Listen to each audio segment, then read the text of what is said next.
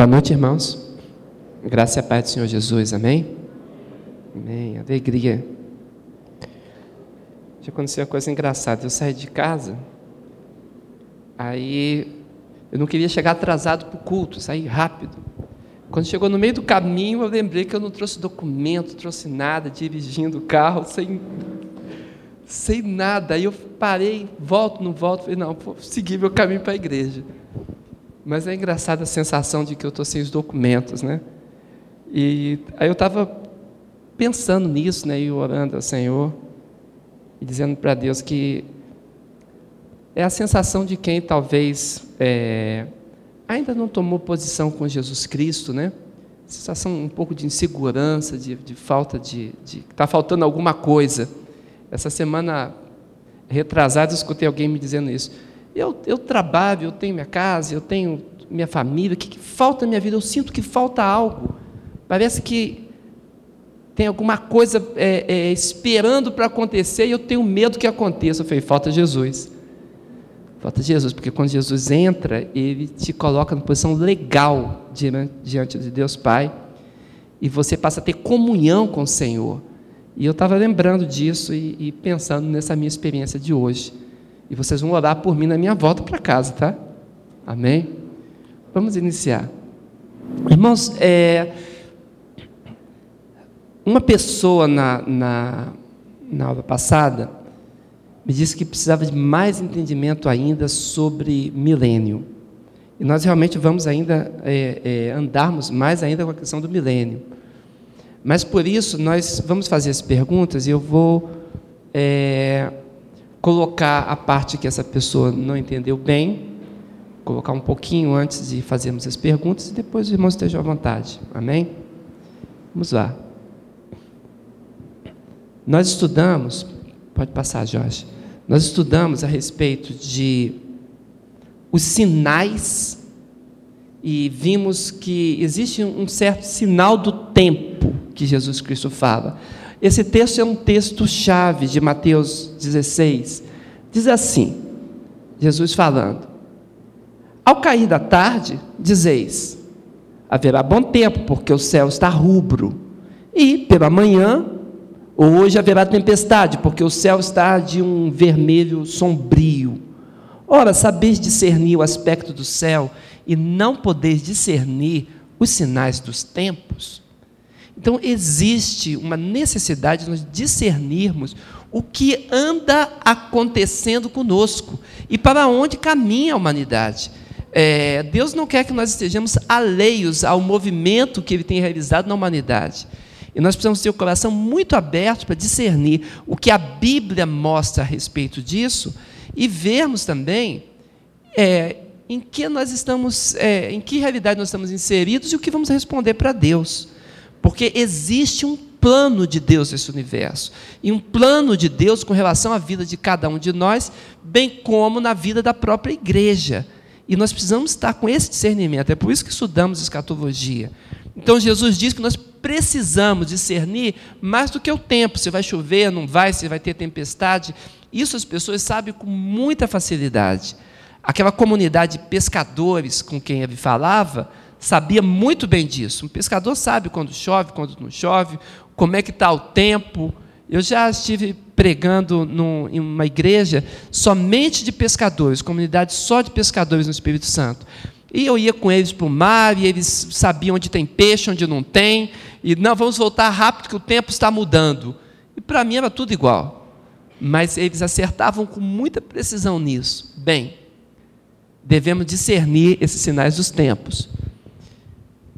Romanos 8, 22 diz que nós sabemos que toda a criação, e nós estamos incluídos aí, o apóstolo Paulo vai nos incluir depois também, toda a criação, a um só tempo, geme e anda suportando angústias até este momento. Porque a criação não foi feita para ficar gemendo e sentindo angústias. Mas nós sabemos que por causa do pecado, a entrada do pecado no mundo, então houve um novo estado de coisas. E essa natureza, então, ela tem sofrido por causa do pecado. E o homem foi quem encaminhou isso através do seu pecado. e agora nós precisamos aguardar a restauração de todas as coisas. Nós chamamos de restauração e temos chamado também de consumação. Aquele momento em que Deus vai acertar todas as coisas, vai encaminhar tudo para o seu fim e o seu propósito eterno se estabelecerá, convocando tudo como realmente deve ser. Então, tanto a criação como nós mesmos estamos aguardando esse dia.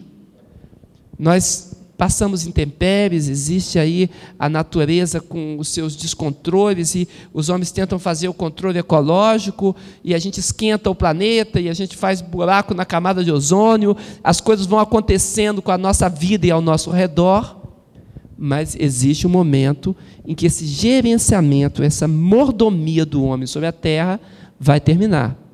O momento em que Deus vai falar: até aqui você foi, agora é o momento do acertar todas as coisas. Então, é disso que o texto está falando, né? Pode seguir.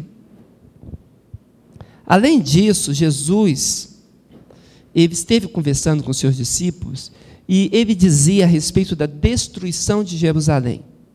Jesus diz no versículo anterior que não haveria pedra sobre pedra que não fosse derrubada. De fato, os discípulos estavam mostrando para Jesus com muita alegria: olha esse templo, olha essas colunas, os capitéis. E é, a suntuosidade do templo de Jerusalém estava sendo mostrado para Jesus. Mas Jesus estava vendo adiante. E com os seus olhos de discernimento, ele diz: não existe é, futuro para isso aqui, porque haveria uma destruição de chegar a qualquer momento. De fato, 40 anos depois do que Jesus disse a destruição chegou ao tempo de Jerusalém, no ano 70 depois de Cristo, com a campanha do, do, do, do Tito de Roma, né? E ele consegue destruir o templo e Jerusalém. E de fato as pedras que estavam sendo gabadas diante de Jesus, elas caem de fato por terra. Aí Jesus diz para esses discípulos, após falar isso, desculpa, os discípulos dizem para Jesus: é, quando vão acontecer essas coisas? Porque Jesus estava colocando a destruição do templo como se fosse um sinal de que algo maior estaria acontecendo. Nós já estudamos e vimos que isso faz parte da profecia de Daniel. Desde a, da, do, do, do, do, templo que seria profanado. Isso aconteceu na época de, de Antíoco Epifânio profanou o templo, colocando a figura do, do, do deus grego Zeus no templo de Jerusalém. E eles estão ligando uma coisa com outra. Diz, quando é que isso vai acontecer? Os discípulos perceberam. E que sinal haverá da tua vinda e do fim do mundo? Ou seja, qual será o tempo que o Senhor se manifestará em glória e que a consumação acontecerá? É uma pergunta muito objetiva. E quando Jesus responde, nós já vimos isso, ele responde apresentando algumas coisas. Ele diz: Olha, esse, as primeiras coisas que eu estou dizendo não são propriamente sinais do fim, mas do início do fim, ou seja, o princípio das dores. E o que acontece nesse princípio das dores? Bem, falsos messias, enganadores vão surgir, e ele diz que vão enganar a muitos. Pessoas em nome de Cristo, ou dizendo-se Cristo, ou novos Messias, e eles vão proclamar mensagens que vão seduzir multidões. E isso já tem acontecido através das seitas. Foi Martinho Lutero que disse bem assim: as seitas são as contas vencidas da igreja. Declaração de Martinho Lutero. Aquilo que nós não consertamos doutrinariamente, deixamos correr solto, acaba acontecendo depois a, a cisão e as seitas surgem. Então, a, a, os, esses falsos mestres têm acontecido durante toda a época. Então, eles estão antecedendo o tempo do fim. E, além disso, guerras e rumores de guerra. Você sempre ouviu de guerras. Mas, a partir do momento que se aproximar da vinda do, do, do, Filho do Homem, cada vez mais nós vamos ouvir essas comunicações até chegar o momento do Armagedon, a guerra final. Mas tudo isso ainda é dores pelo que a igreja e o mundo passarão. Por isso que Jesus fala: não é o fim, é o, é o princípio das dores para chegarmos ao fim. É, pode passar. Além disso, Lucas 21, verso 9, exorta a respeito de guerras e sedições. E diz que isso não deveria nos assustar. Por quê? Porque é necessário que aconteça primeiro para depois o fim vir logo. Duas palavras-chave aí, para quem gosta de fazer exegese do texto, é essa palavra logo, que é uma palavra muito expressiva no, na, na Bíblia, no, no Novo Testamento grego, mostrando uma urgência extraordinária, uma coisa que vai acontecer de forma repentina. E a outra palavra que é muito forte na exegese é é necessário. Essa palavra chama dei no grego e significa é, uma necessidade primordial, algo que, que sem aquilo é, é condição sine qua non para que aconteça. Então, isso está no texto mostrando que o testemunho do Evangelho precisa acontecer realmente, para que depois nós tenhamos então é, é, o fechamento de todas as coisas. Então, necessidade de guerras, necessidade de sedições e de testemunho da igreja sobre a terra. Onde é que está isso? Mateus 24 vai mostrar com muita clareza. Para a igreja do Senhor Jesus, então, é importante perseguição, e engano e esfriamento como algo que devemos estar percebidos. Quando a igreja é percebida, a pessoa fala: Ó, oh, está havendo perseguição. Não deve haver isso. Porque durante toda a história do cristianismo, desde que Jesus Cristo formou a sua igreja, as perseguições têm acontecido. Umas mais brandas e outras mais ferrenhas, mas elas são um constante. E mais agora, no final do tempo, engano e esfriamento, irmãos. O amor de muitos se esfriará. E é verdade, o amor esfria mesmo. Porque se não for regado, o amor é como uma plantinha. Tem que ser regado, cuidado, tratado, porque senão murcha mesmo e a coisa fica seca. E é disso que o texto fala de Mateus 24, de 8 a 13. A dificuldade, então, fará com que as pessoas se esfriem mas haverá sempre os perseverantes. Né? O Senhor diz: aquele que perseverar até o fim será salvo. Amém? O que é o versículo 13. E, para eu terminar, é, o sinal mais claro de todos que antecederá a vinda de Jesus Cristo é a pregação do Evangelho. O Evangelho do Reino sendo pregado a toda, toda a criatura, todas as nações, sendo pregado no mundo inteiro. É disso que a palavra de Deus está falando. E então virá o fim. Então observe, irmãos, isso aqui é uma condição. Porque a construção que Jesus fez é exatamente essa. Convém que seja pregado, e então o fim acontecerá. O texto de Marcos 13, 10 é mais contundente ainda, mostrando mais firmeza na mesma declaração. Jesus ressurreto manda depois, em Mateus 28, 18 a 20, vocês conhecem muito bem, ide por todo mundo pregar o evangelho a toda criatura, batizando-os em nome do Pai, do Filho, do Espírito Santo, ensinando todas as coisas que eu tenho mandado, e eis que estou convosco todos os dias, até a consumação dos séculos. Então existe um momento de consumação. Existe um momento de acertar as coisas, existe um final. Então, a missão da igreja está aí é, é, é, em conjunto com o final dos tempos que Deus planejou. Por favor.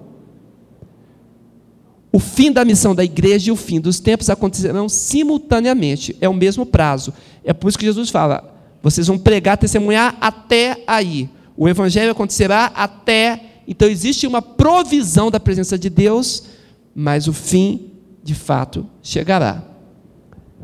Apocalipse 5:9, ele destaca assim: Digno és de tomar o livro, de abrir os seus selos, porque foste morto e com seu sangue compraste para Deus homens de toda tribo, língua, povo e nação. Irmãos, isso não pode ficar sem cumprimento. Ou seja, a dignidade de Jesus está sendo atribuído ao fato de que ele conseguiu, em todos os povos da terra trazer representantes para a glória de Deus.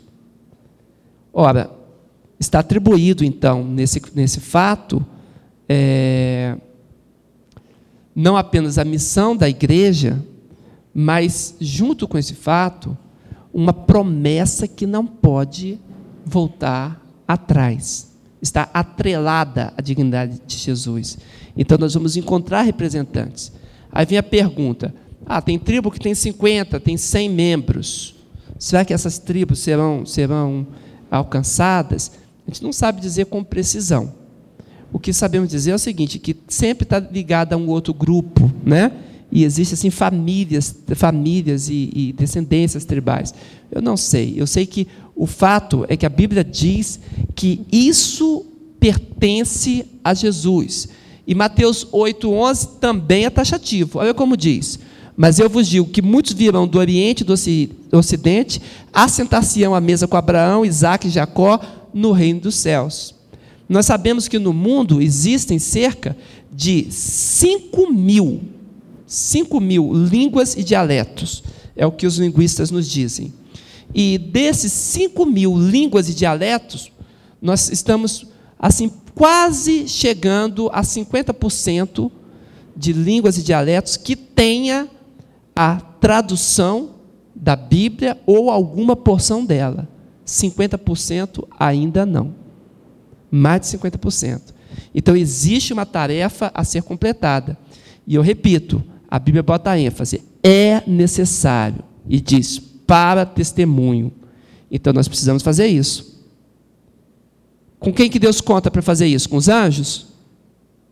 Conosco. Amém, irmãos? Você pode dizer assim, se você tiver liberdade, fala assim: Deus conta comigo. Você pode dizer para você mesmo? Comigo. Porque nós somos a igreja dele. Nós recebemos a missão. Com quem que Deus conta? Comigo. Com você. Com a igreja. Somos nós que levaremos essa mensagem. E eu fiquei triste domingo, vendo no boletim e vendo a, a quantidade de, de, de oferta de missões. Fiquei triste.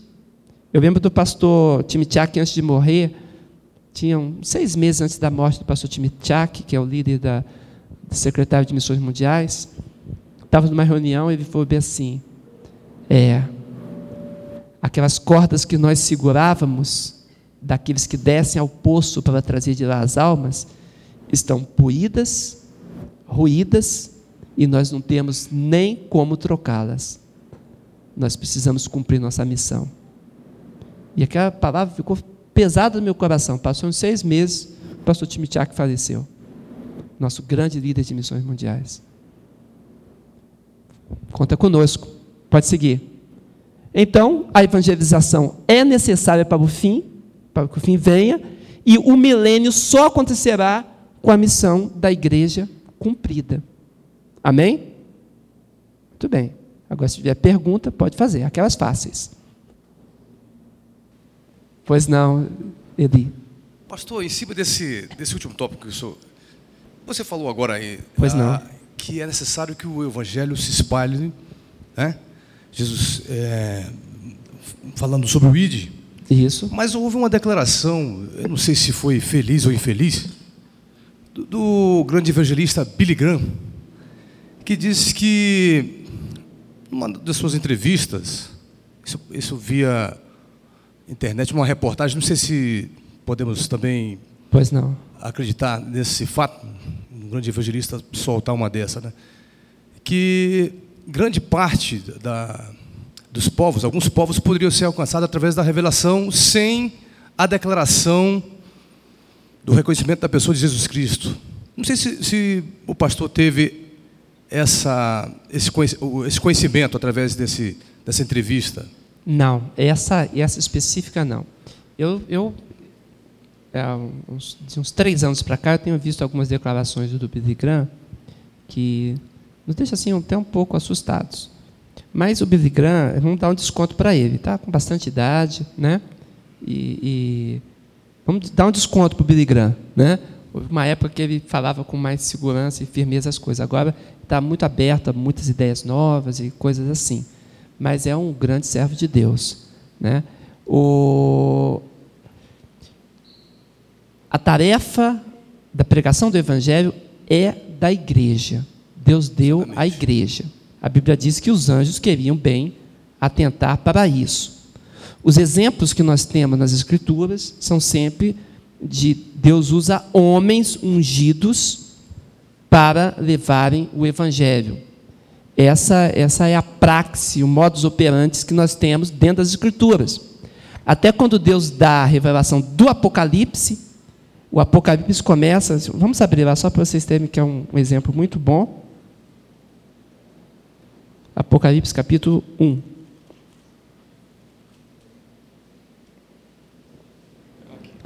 A revelação de Jesus Cristo, a revelação pertence a Jesus, o qual Deus lhe deu, quer dizer, Deus Pai entrega Jesus Cristo para mostrar aos seus servos as coisas que em brevemente devem acontecer. E pelo seu anjo, um emissário do Senhor, os enviou e as notificou a quem? A João, seu servo. Aí, João, o qual testificou a palavra de Deus e do testemunho de Jesus Cristo, de tudo que tem visto, e ele é mandado ele escrever, ele escreve. Então, esse é o exemplo bíblico. As coisas podem acontecer a nível angelical, mas sempre quando chegar no momento da propagação, isso se dará através de um servo de Deus, no caso aqui, um exemplo tácito, João. Tá. Claro? Claro. Agora outra pergunta escatológica. Sim. Ah, qual a grande diferença ah, quando a gente vê, lê Daniel falando sobre a Babilônia, a gente vê, é, vê que ele vive um contexto de uma nação é, cheia de anomalias, a Babilônia, à época. E a Babilônia que João se refere em, em Apocalipse, uma Babilônia espiritual, uma Babilônia física. Como é que, na sua perspectiva, pastor, o senhor consegue fazer um paralelo, ver as diferenças das Babilônias. Que Babilônia seria essa Sim. atual? Babi para os mais íntimos. Né? Babi. É. A Babilônia que estamos falando aqui, que o texto de Apocalipse apresenta, realmente ela, ela não é aquele reino que hoje é o Iraque, né? Funciona via o Iraque.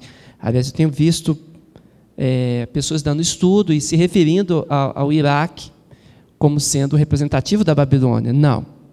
Essa Babilônia de que fala aqui, escatológica, nós estamos vendo desde a profecia de Daniel, aquele animal terrível se levantando com diversas cabeças e os chifres e, o, e os sentidos dele são nações. Então precisa estar atrelado a dez nações, né? E acontecer aqueles eventos do, do, de, de um lutar contra os outros, né? Então nós temos ali um encaminhamento dentro da escatologia de, vamos dizer assim, um, um, uma simbologia dessa Babilônia. Por quê?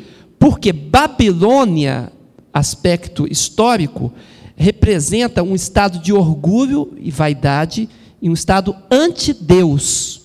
Tanto que a declaração mor de Nabucodonosor, que vai trazer tudo isso, desse estado anti-Deus, e aí eu estou usando uma declaração é, de C.S. Lewis, que nos ajuda muito aqui, é quando ele levanta os seus olhos e vê Babilônia, levanta seu braço e diz: Eis aí a grande Babilônia que eu edifiquei com a força do meu braço.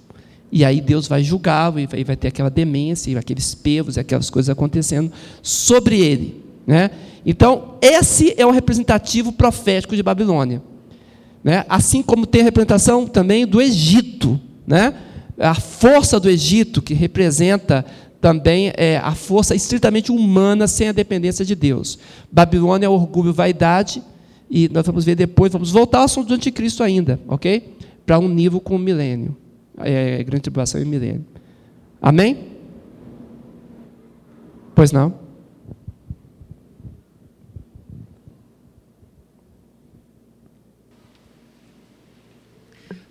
Pastor, é, Talvez a principal dificuldade que eu vejo no milênio é a questão dos daqueles que é, participaram da primeira ressurreição, ou seja, já em corpo glorificado, reinar sobre o mundo é, que eu imagino, já que os novos céus e nova terra vão estão em Apocalipse no capítulo 21, reinar sobre pessoas que ainda não estão glorificadas.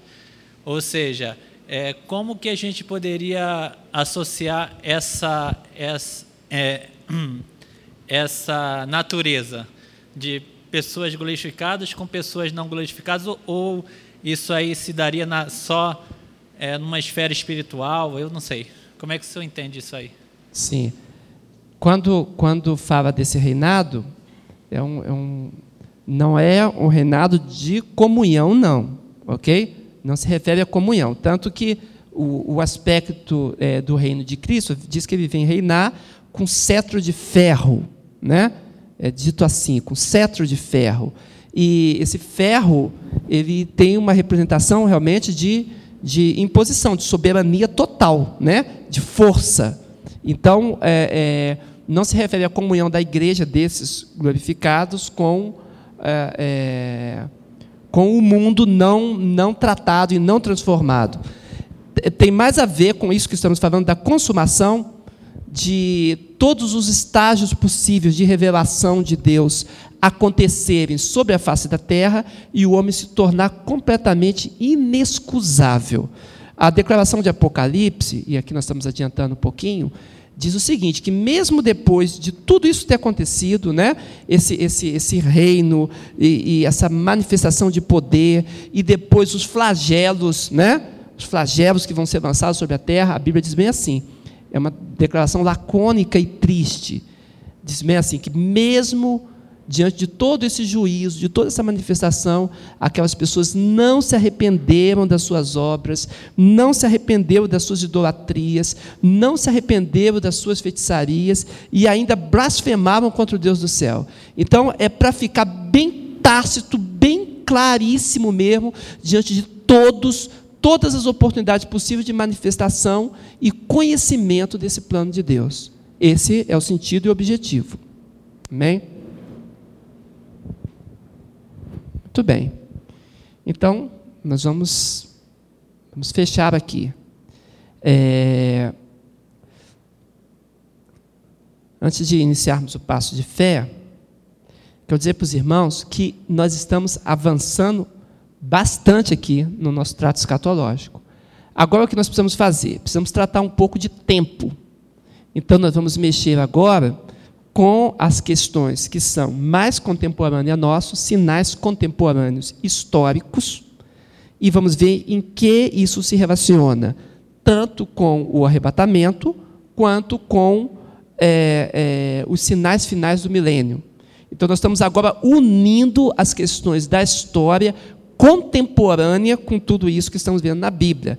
É o momento que nós estamos na nossa caminhada escatológica. Então, os irmãos fiquem atentos aí, tanto para a Bíblia quanto para os jornais, ok? E nós vamos trazer isso tudo junto para observarmos com muito cuidado, muito zelo, lembrando sempre da teologia da complexidade, ok? Não é amilenismo, não é pós-milenismo, não é pré-milenismo, é teologia da complexidade. Tem um pouco de cada coisa. Tem coisa que já aconteceu no passado, mas se refere a fatos futuros, como tipo e antitipo. Né? Tem coisas que são simbólicas, nós vamos ver isso que são simbólicos. Vamos ver a respeito do, do, do daquilo que a teologia chama de senso plenius. Vamos per perceber que uma profecia pode se cumprir em parte no passado e ter um interregno, ter um tempo, um hiato de tempo, e depois ela se concretizar no, no, em tempo mais futuro. Nós vamos a, a partir agora para essa parte bem hermenêutica, dentro da nossa história contemporânea e compreendermos essa interpretação da Bíblia. É o estágio que estamos. Amém, irmãos? Oremos, busquemos a graça e fica mais ligadinho. Amém?